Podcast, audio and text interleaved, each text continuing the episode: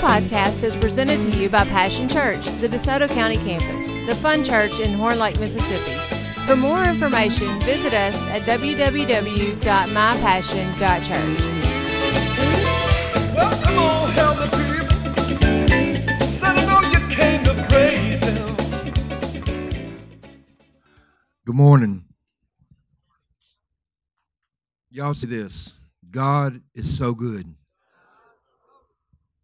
I'm going to tell you how good He is. That song they just sang, In the Eye of the Storm. Think about that for a minute. I'm sorry, I'm a pacer. When I talk, I may end up over there in a minute. I'm just going to let God be God, y'all. Okay?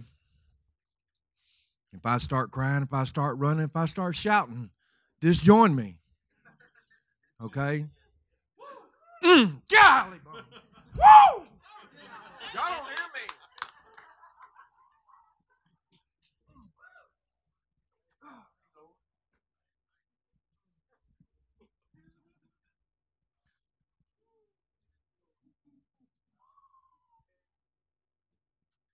The eye of the storm.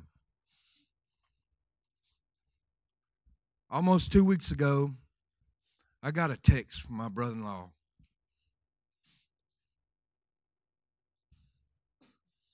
God, you're so good.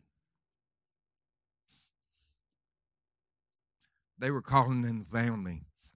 They said, you better come say your last goodbyes. I'm just going to flow, Pastor, okay? Sorry, I'm shaking. I'll try to shake that in a minute, right? Mm. So I called my wife. And I said, well, I got to go to Iowa. Sis is not doing good.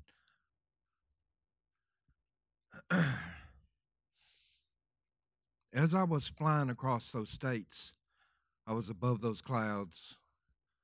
And I said, God, you got to be with me through this, because I can't do this on my own. And I'm not crying to make y'all cry. I'm just overjoyed at what God did.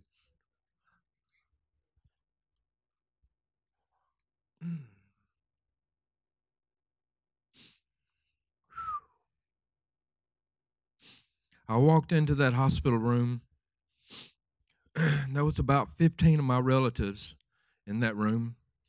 It was me and my stepmother was the only ones that saved. And uh,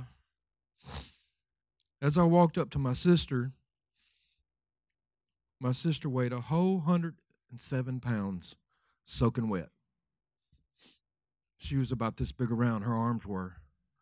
She's not like that no more, praise God, and I'm so thankful. She's starting to gain her weight. She's starting to eat, drink. Oh. As I walked in, when I got closer to the bed, all she done was her eyes, she could not turn her head. She just looked at me, and then she looked away. And I just looked at everybody, and I said, I have to leave the room for a minute. And this is where the eye of the storm, what they were singing about a while ago. This was the eye of the storm for me. And I was walking down that corridor, the hallway, and I said, God, What what is it? What what is what is my purpose here? You know, what what is it that you're wanting me to do? He said, I brought you here for one thing and one thing only, and that's to pray for your sister.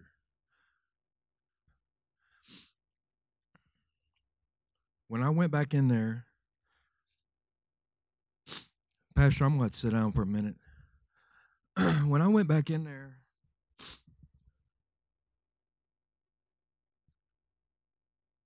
all I could say to my sister was, is, I love you. She couldn't understand what I was saying because her ammonia levels were so high.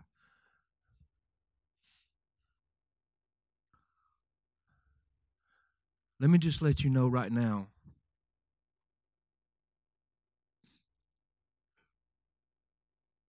The devil is a liar. Okay? And God's word is true. I don't care what anybody says. I didn't pray for her at that precise moment. The doctor come in.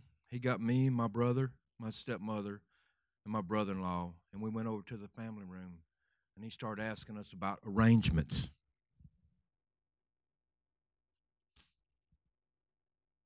And I looked at that doctor, and I said, I know what you're saying, doctor, and I understand what you're saying, but my God says that he's going to give her life. God said he is life, y'all. That's what we were praying about back there this morning. When God breathed into Adam, he gave him life. He gave it more abundantly.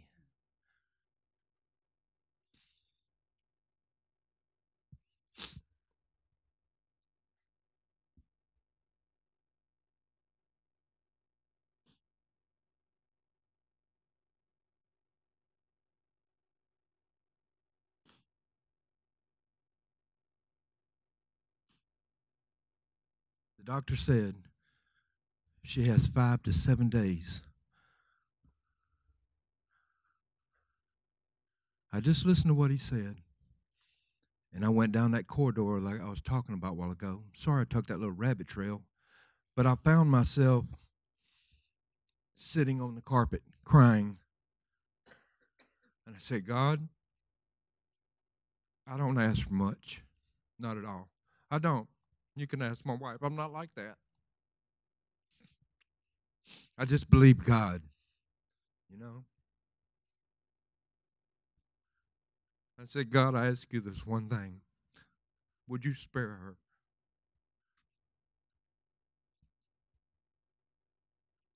See, alcohol is a destroying thing, y'all.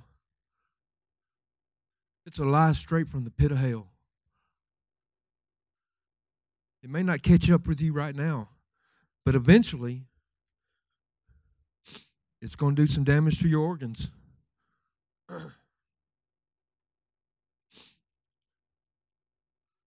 But God, every time God intervenes, he don't want to know what you're thinking in your head. He wants to know about what your heart condition is. That's what he's looking for. It's all about the heart, y'all. I'm looking out amongst all these people today. I was talking to a good brother of mine. His name is Bill McCall. And me and Bill's been talking about this for a while before this even happened. So many times in my life, I tried to fill up that void with all kind of stuff. And that's what it is, stuff. From material things to alcohol, to smoking pot, taking pills. But see, I'm free. I'm free. And that's what, that's what I'm saying over this whole congregation. You are free. Jesus said, I come to set the captives free. He said, and if you are free, you're free indeed. He didn't say maybe. He said, you are free. He paid that price for you. Right? Whew. I went on and spent the night at my brother-in-law's house, and we got up the next morning and went. And I was telling another brother of mine this other night when I went over to his house.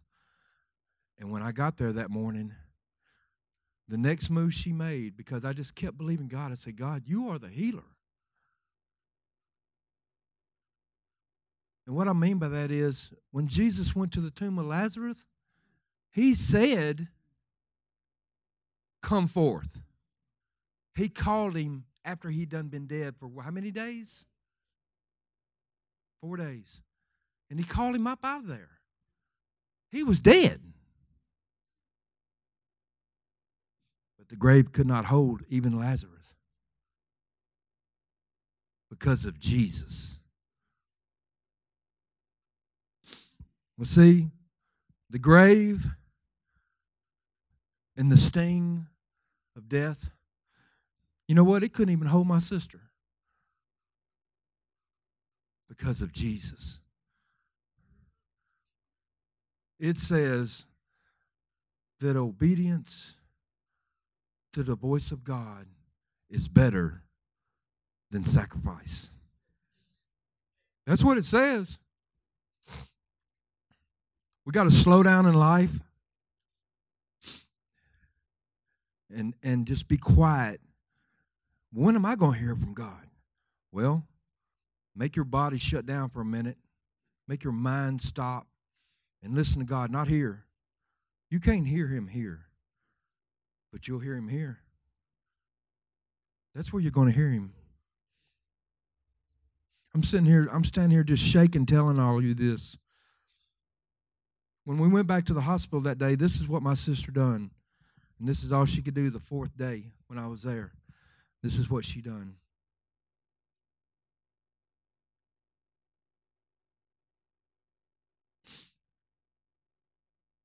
Four days after I was there. How many days did he give her? Seven days. I still had three days. I kept believing God. I said, God, your word says that by Jesus' stripes, she is healed. It's already done. He didn't say he might heal her. He said, I already paid for that for you. I said, I God, I believe what your word says. I don't believe what the doctor said. I know what he said, but your word is true.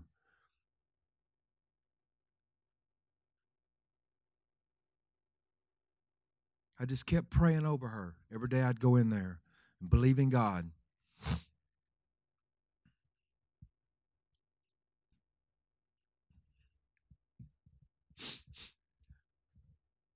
The next day we went back.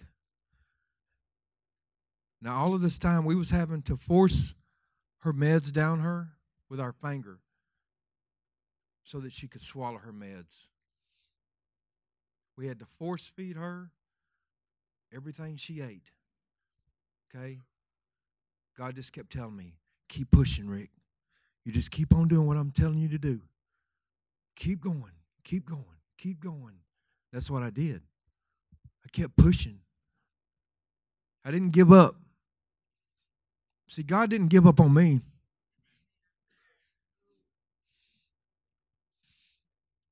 As Gary Wilson said one time, man, if Richard Parvin got saved,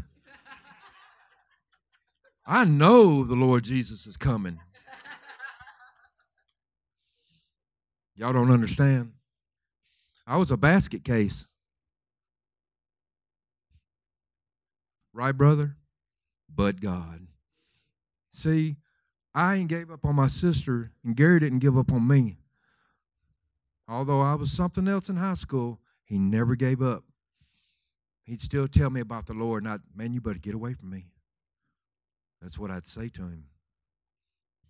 I didn't want to hear it. But now the more that I realize that Jesus is real, and he's alive, and he's sitting by the right hand of Father God right now. And he's hearing exactly what I'm saying because I'm telling you the truth. I may not be using a whole lot of scripture, but I'm telling you that God is real. I don't know why I keep pacing around the podium like that. There's a reason. Every day she kept getting better and better and better. I'm not going to take up a whole lot of this, but I'm just going to tell you that we kept feeding her, kept taking her meds. You know what she liked more than anything? Yogurt. That's what she loved. Yogurt. We fed that to her every day. Mashed potatoes and gravy. She couldn't eat no solid foods, right? The first day she stood up. stood up. Y'all still ain't hearing what I'm saying. She got up out of that bed after the doctor told me, well, you might as well go on and make arrangements. I said, no, that ain't what my God said.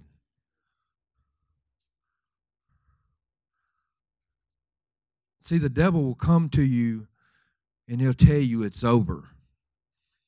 But what did God tell you? Is it over? Which report are you going to believe?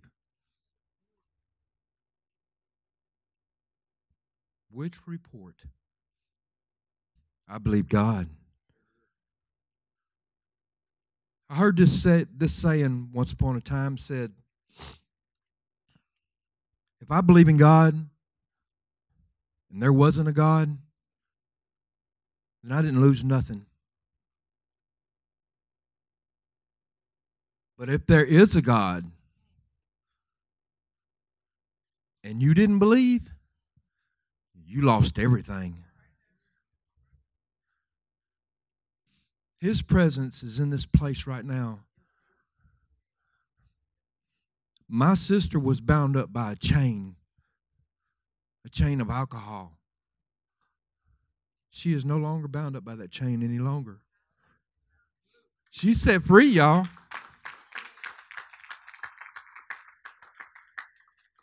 It's over. It's over. I talked to her yesterday. You ready for this?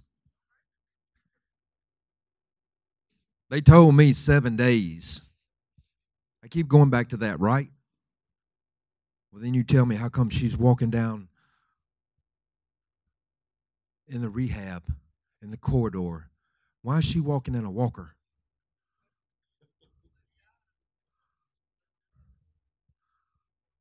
Is, is God real?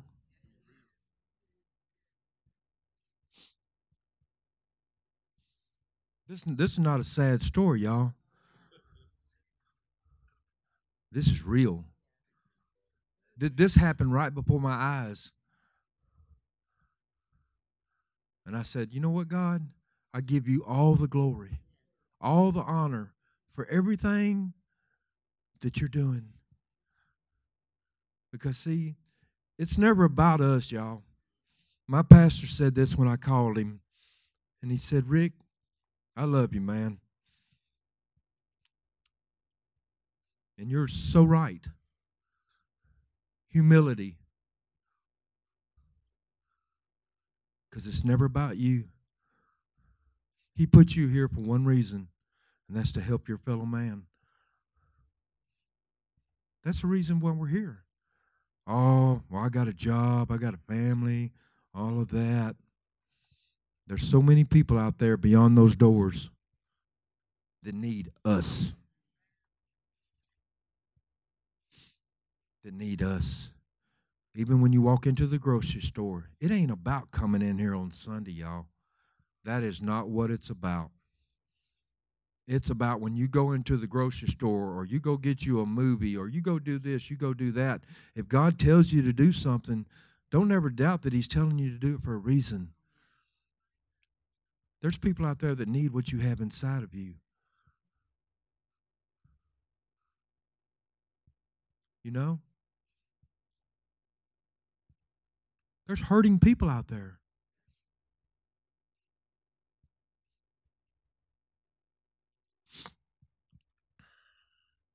My sister said to me last night, I love you, bro. That's the first time she could talk to me in almost two and a half weeks.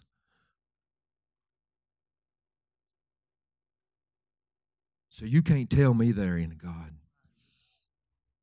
You just can't tell me that. I love you, Pastor, and I love you, Angie. I love your kids, but I have to say something else. And I love you too, sweetie. Don't you never doubt Rick wasn't, you was right there with me. I was lifting you up the whole time. You know what I'm saying? Everybody has a purpose. Everybody. God is so good, y'all. He's so good. Whew.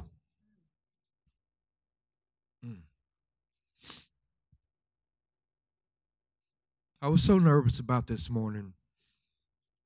And I just said, I looked at my wife and I said, I'm just gonna, I'm just gonna try to relax and tell y'all what really happened.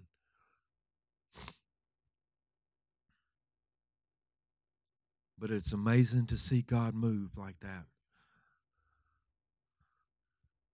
Because our God is a miracle God, y'all. He shows up and shows out when you least expect it. Every time. Every time. I just want to tell y'all thank you. And I appreciate all your prayers for Miss Guyanne and for my sister. I love my church home. And I thank God for it. Thank y'all.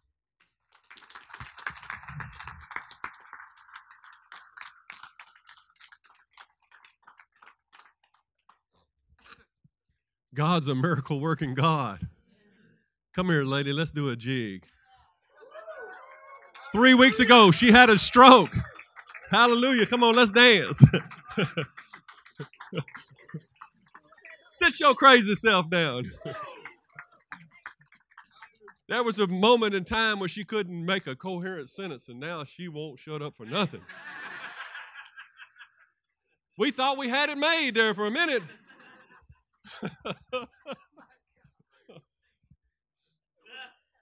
Then Rick went on and prayed for her. No. Jeremiah thirty-two twenty-seven says, "Behold, I am the Lord, the God of all flesh. Is there anything too hard for me?" What could be too hard for God? Come on now. Jesus said, "Didn't I tell you? Didn't I tell you that you would see the glory of God if you would just believe?" You can see it. You can see it, Leon. Just believe. You're going to see the glory of God. Hallelujah. I got a few questions before we leave today. My first question, am I going to carry the mic? Okay. I got a headset, but I'll carry it. What makes Jesus so mad he wants to cry? Turn to John eleven.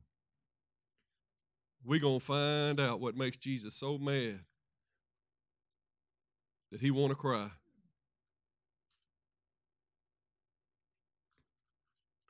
You see, they had summoned Jesus to come help Lazarus because Lazarus was sick. But Jesus didn't get there before he died. People are saying, well, maybe Jesus don't care. How many knows that Jesus got his own timing? Amen. He's never late. He's never early. He's going to get there when he gets there. And he got there just as the funeral's over. Like he said, Lazarus been in the tomb four days. Oh, well, he ain't been in the tomb four days, but he been dead four days.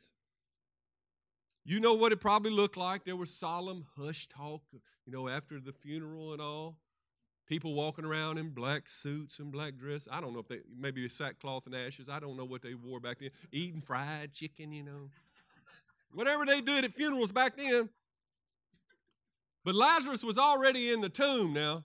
They had to roll a big stone up in front of it because the smell of death. I don't know if they did all that embalming stuff that they do today. By now, his sister said, he stinketh. It wasn't looking good for Lazarus. Wasn't looking good. Sort of like when they called you in and said her organs are shutting down. Called you in. Family, come on, let's make arrangements.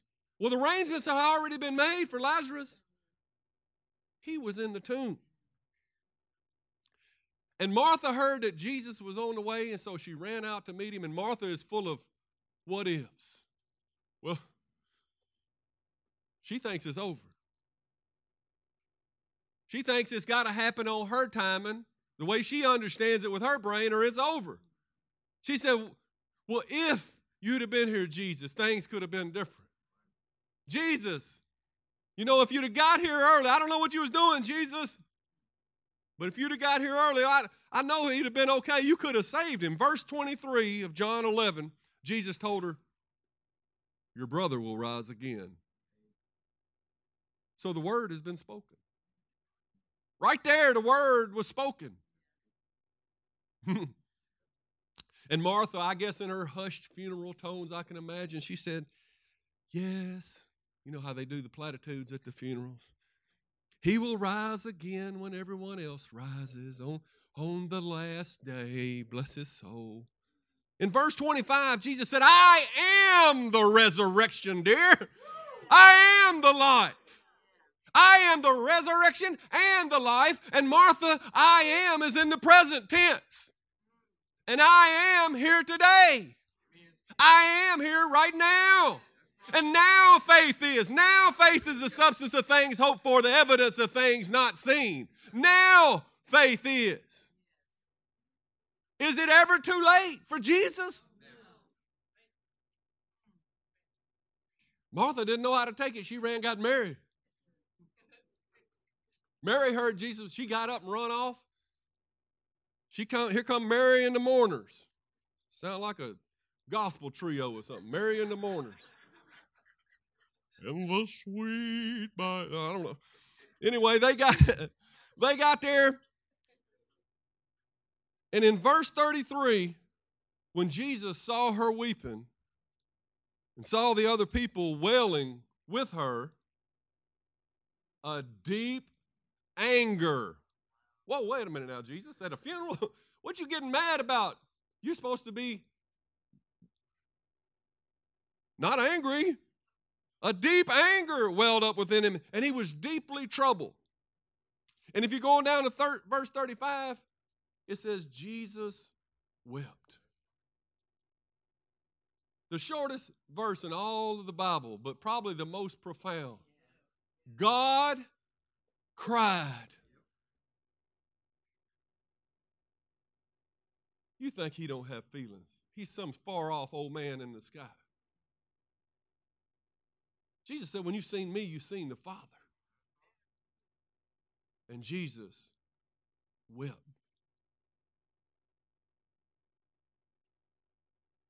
What was he crying about? I think it'd be important to find out what, Je- what made Jesus cry, what made him angry. In verse thirty-eight, it says, Jesus was still angry as he arrived at the tomb. So they took off walking, and before he got there, his, he's still mad. This done got him angry. A cave with a stone rolled across his entrance. And then we know what happened next. Jesus spoke the word. He prayed. He said, God, I'm praying. It's just so that they can hear. You already know what I want to happen. I already told you. But just so they can build up their faith, I'm going to go ahead and say it. Lazarus, come forth.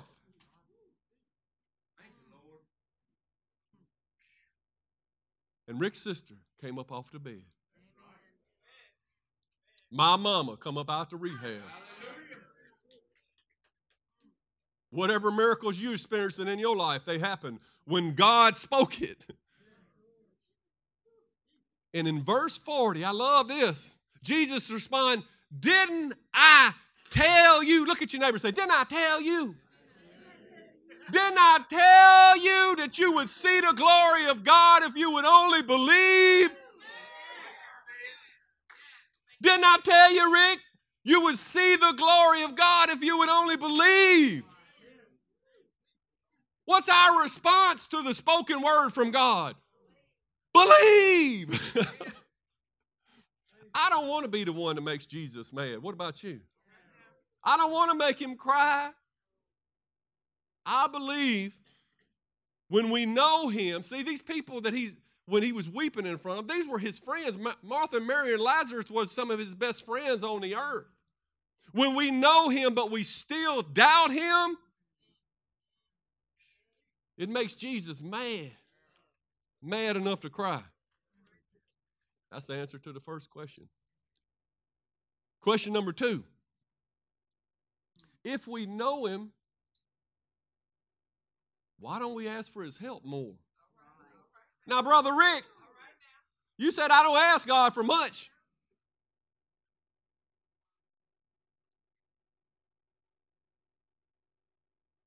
You don't receive because you don't ask.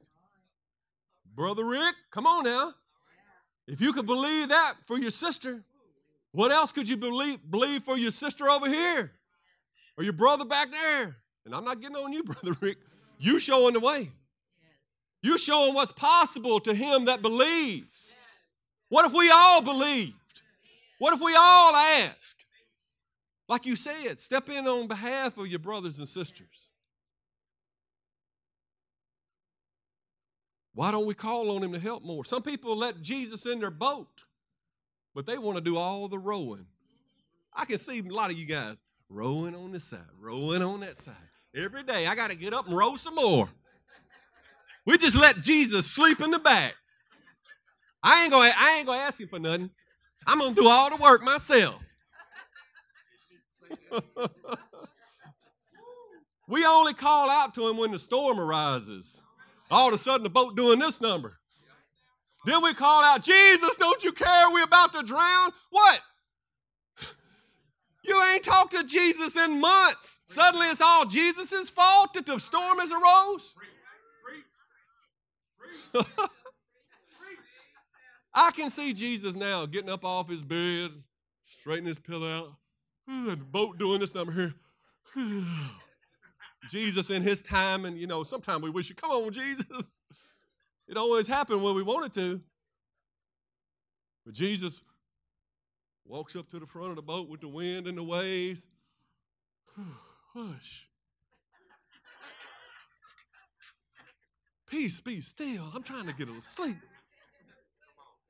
What happened? The wind and the waves obey him. And then he says, in Matthew eight twenty-six, he said unto them, why are you so fearful, O ye of little faith? Say little faith. Little faith. Why they got little faith? Because they don't use their faith. Why you got little muscles? You don't exercise them.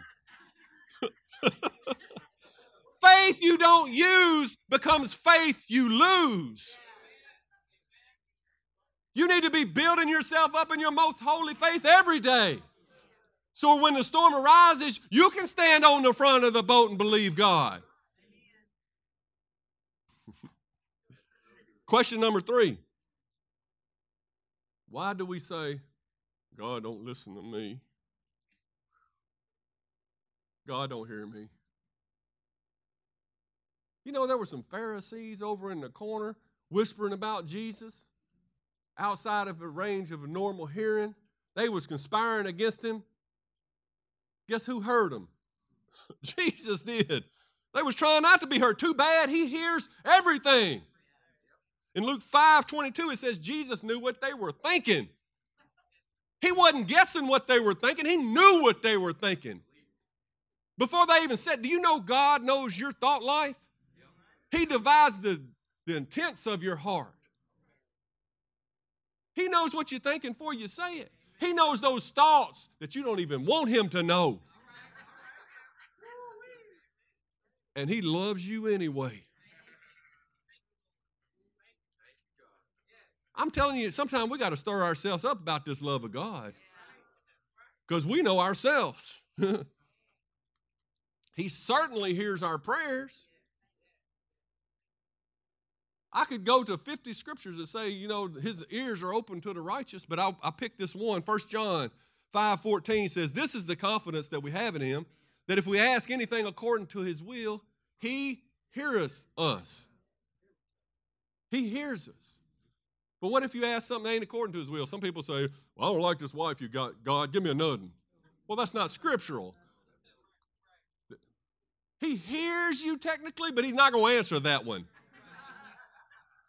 But I put this one in here just so you know that you can't just ask for anything because we're talking about faith. Got to ask according to his will. But if you ask according to your will, you know he hears, and you know it's his good pleasure to give you the kingdom. It's his good pleasure to answer those kind of prayers. So why are we not asking? Why? Because we don't believe he hears. Why don't we believe that? Jesus was walking along with his, his whole entourage, all the disciples. Thousands of people thronging him, going through this big city. He got Beggars over here on the side of the road crying out, blind people, little men up in the trees everywhere he went. He got Jairus back behind him saying, hurry up, Jesus. My daughter died. Come on, push him along. The disciples saying, everybody clear back. Everybody wanting to touch him, and this little old frail little woman's been bleeding for twelve years. Probably so pale you could see through her. She's probably so weak that she could barely get out of bed. But she fights this crazy crowd. She's thinking, but, but if I could just touch Jesus, if I could just get to him. She probably got down on her knees and, and, and fought the crowd and, and reached out with everything she had and just touched a, just a piece of his robe. Jesus stopped. He may not have heard it in the bustle and the hustle and the, and the crowd that we live in and all this, but he don't have to hear it. He can feel it. Jesus felt somebody reaching out. She didn't say nothing. But Jesus hears. Jesus knows. And he's waiting on you to verbalize it. So he turned around and he said, what is it that you want? He asked her some questions. He wanted, he wanted her to activate her faith. But she had already activated it, come to find out. Healing virtue had already left him. Hallelujah. Reach out. We're scared to reach out. We don't believe God hears us. He hears. Question number four. Why are we so easily distracted? What'd you say, Pastor? What's he talking about? Mark four nineteen. Says the cares of this world and the deceitfulness of riches. You remember last week I talked about the devil holding that carrot out just beyond your reach, and we just chasing along like some fools. That's what riches are. The deceitfulness in it. They lie to you. They tell you that, that if you get all these riches, you're going to be fulfilled. If you get this, if you get that boat, man, you are at the lake on Sunday. You know what I'm saying? You're going to be good. We won't see you no more till that inner tube blows up. The deceitfulness of riches and the lust of other things entering in chokes the word and makes it unfruitful. Your desire for the world, you can't love God and money.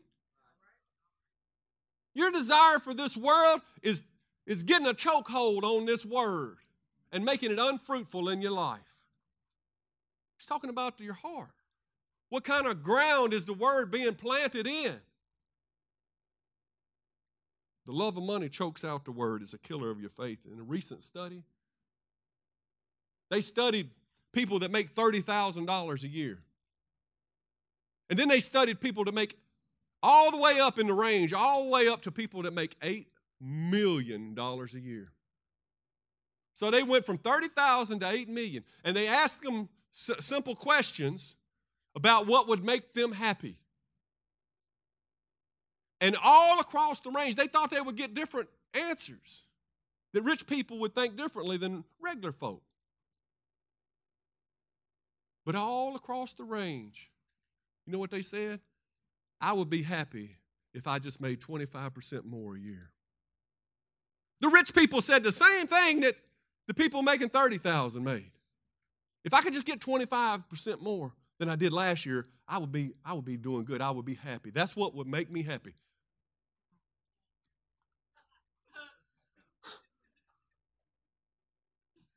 You know what what happened if you make twenty-five percent more this year? Your standard of living will go up. Next year, you'll need another t- more twenty-five percent. When are we going to be content with the things we have? When are we going to stop fighting with them Joneses? We got a race to run, but it ain't against the Joneses.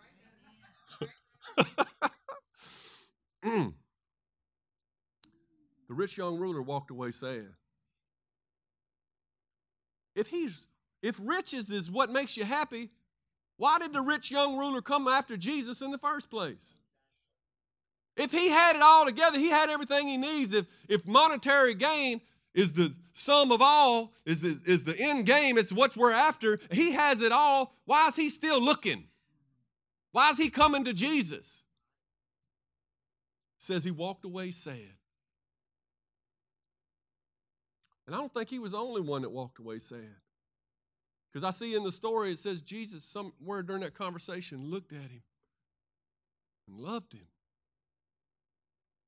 I think when it was over, Jesus walked away sad too.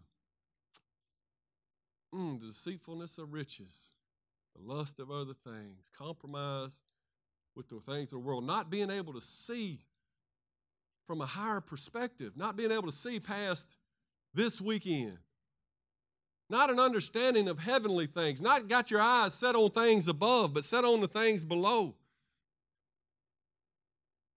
Jesus told him, he said, "There's one thing you lack." Say one thing. One thing. He said, you know, sell all you have and give to the poor. But I think what he was really meaning is you need this one thing. You need an all-in type of saving faith. A saving faith is an all-in faith. It's a you're the Lord faith. It's not that I'm going to say this prayer and do my thing faith. It's all-in. You're the Lord. And I surrender and I repent kind of faith. That's the one thing he was lacking. Say one thing. Number five. Why would we ever think sin is worth it? Ain't a person up in here doesn't know Romans five eight as it is. It says the wages of sin is death. You know there's a payday coming. I mean, it, it's fun for a season. But it, it's going to cost you way more than you're willing to pay. Boy, when payday hits, you're going to be saying, I wish I wouldn't have done that. Every time, every time. But we, what's wrong with us? Matthew twenty-three thirty-seven, Jesus is coming into the city of Jerusalem. And he looks over the beautiful city. He says, "Oh, Jerusalem, Jerusalem, the city that kills the prophets and stones God's messengers." I'm glad we ain't still doing that today.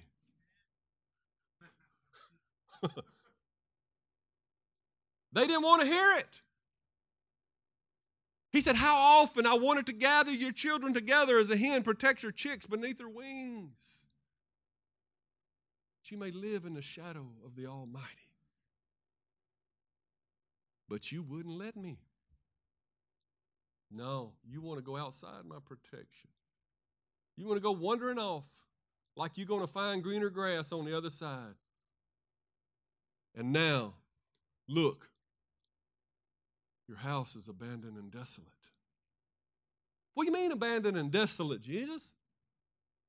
Look down there. there there's a million people down there. They're all here for the Passover. There's people everywhere. What do you mean the house is abandoned and desolate? The lights are home, but nobody's home. They're spiritually desolate. There's no life in you. You steal, you kill, you rob, you murder.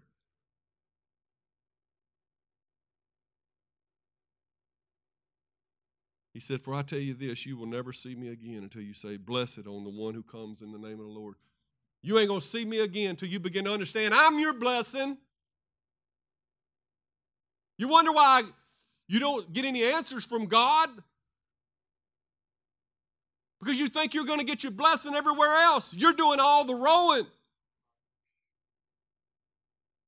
You're trusting in other things. We wonder why God ain't in the schools. God ain't been allowed in the schools for thirty, forty years now.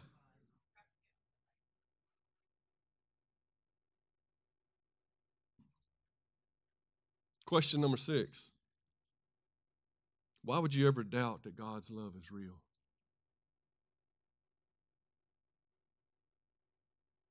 Some of you know. But some of you think, well, I, I know he loves it, the world, and he kind of loves me, but he don't love me a lot because of who I am or what I've done. First John four nine says, God showed how much he loved us by sending his one and only Son into the world so that we might have eternal life through him. In other words, he sent his best for us. In verse ten, it says, this is real love. Say real love. Real love. Ain't you looking for some real love? Yeah. You've been looking in all the wrong places until you found Jesus. Ain't you ready for somebody who's going to love you more than what you can do for them? Somebody knows all your thoughts and still loves you. Knows what you did. Don't hold it against you. He loves you because of you. He loves you because of who he is. He can't help himself. He is love. This is real love, not that we love God, but that he loved us and sent his Son as a sacrifice to take away our sins. He didn't come as a conquering king. He came as a sacrifice. That is love. That is love. You send your only son to die on the cross. You send your daughter, whatever children you have, send one of them to die on the cross. And, and then for the people that were hanging them on the cross. And you come back and tell me if that ain't real love.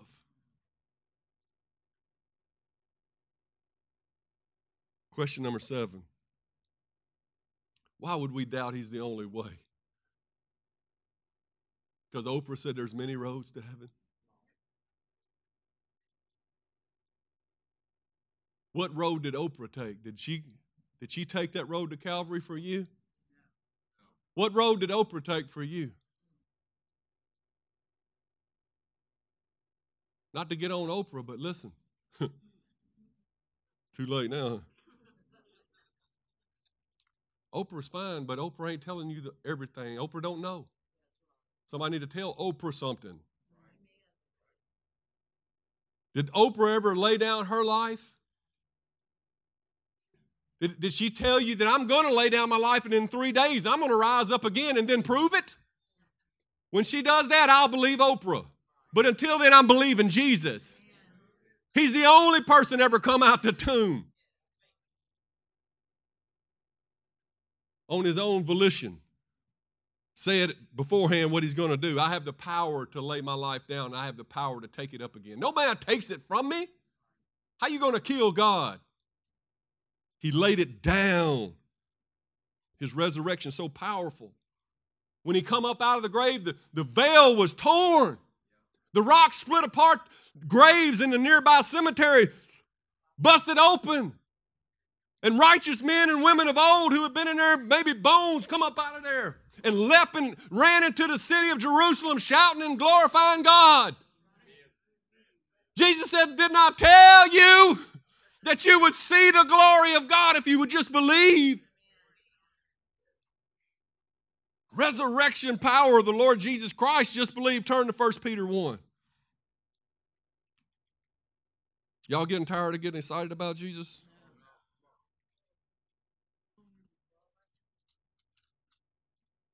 Whew. Tell you what, if somebody makes the gospel boring, they ain't a very good communicator. My goodness, we got everything to work with here. You have to work real hard to make the gospel unexciting. You got to try real hard to make it sound like bad news. First Peter one three says, all praise to God. All of it. Every bit of it. All praise to God. The God and the Father of our Lord Jesus Christ. It is by his great mercy that we have been born again. Woo! How many is excited about his mercy?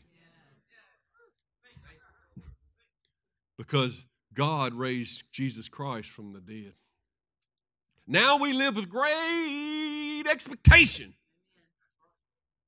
What's another way to say that? We live with great faith. Isn't that what great expectation is? You could say hope in there if you wanted to. It's great. It's a great expectation.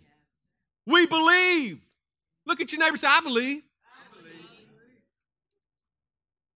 Now we live. It's not just about the sweet by and by.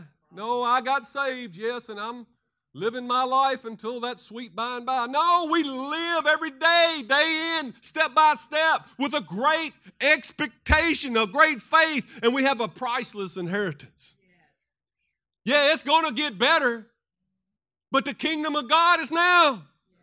An inheritance that is kept in heaven for you, pure and undefiled, beyond the reach of change and decay. And through your faith, listen to this part, through your faith, God is protecting you.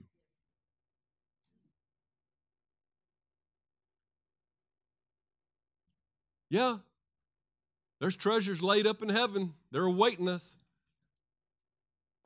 But don't you want to be protected in the here and now? Don't you want to be protected on the ride? You just want to go through the storm? You want to leave home early? Through your faith, God is protecting you by his power until you receive this salvation. See, we're kept people.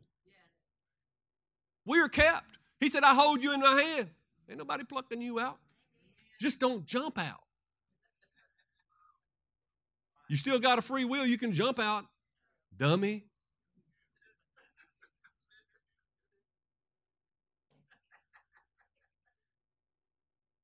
What's that girl says? I ain't doing it or something?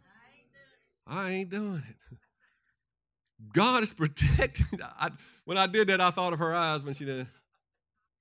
God is protecting you by his power till you receive this salvation, which is ready to be revealed at the last day for all to see. Everybody going to see what God has prepared for you. I hope you saved up some treasures when you get there. A few final questions, and we'll close. Are you seeing miracles in your life? Yes. Do you recognize them if you saw them? Are you believing for miracles? Are you just happy singing with Mary and the mourners?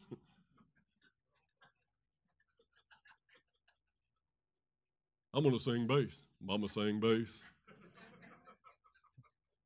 Daddy sang tenor. No. Is Jesus just another passenger in your boat? You still doing all the rowing, rowing yourself silly. What you going to do when the storm comes? What you going to do when they come for you, bad boy? The devil got you mesmerized. You chasing fool's gold. Sin got a hold. Are you a doubting Thomas or are you a Betty believer? Thomas, dude, look at my hands. Put your fingers in there and see the holes in my feet. Reach over here in my side and see where I was pierced through the heart for you. Where every ounce of my blood was drained on that dusty ground for you. Come on, simple childlike faith is all we need. Jesus said if you can believe like a little child, the kingdom of heaven is made of such. He's not asking you to be a, a theologian. You don't have to know everything. You got to believe and operate in what you do know. Do know, that sounds good. Say just believe. Just believe. Believe that Jesus is the resurrection and the life. Believe he hears you. He feels you if you just reach out. If you just reach out to, just if it's just a touch to him of his garment, he feels you. Have a practical belief that calls on him early. And calls on him often. Begin to trust him for everything in your life. That's building your faith muscles. Don't wait for the storm. Don't get distracted. Don't walk away sad. Put your believing in action and you'll always be gaining traction. Let his resurrection fuel your resurrection. Aren't you ready to get up out of the tomb? Aren't you ready to live in the fullness of the light that he has provided for you? John eleven forty, Jesus responded, I did not tell you, did not tell you that you would see the glory of God if you would just believe. And then in verse forty-one, which we hadn't got to yet, So they rolled the stone aside. They believed. They rolled the stone aside. You know what the stone is? It's your doubt and unbelief. That's what's preventing the resurrection in your life. It's the only thing stopping you from coming out into the light. You know, we're called believers for a reason. Well, a lot of us wish we were called achievers because that's what we're rowing for. We're rowing and rowing, trying to prove ourselves. Who are you trying to prove yourself to? Just do what God asks you to do. Mm-mm-mm. We're called believers for a reason. You know why?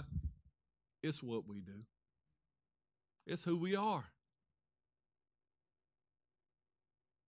Just believe.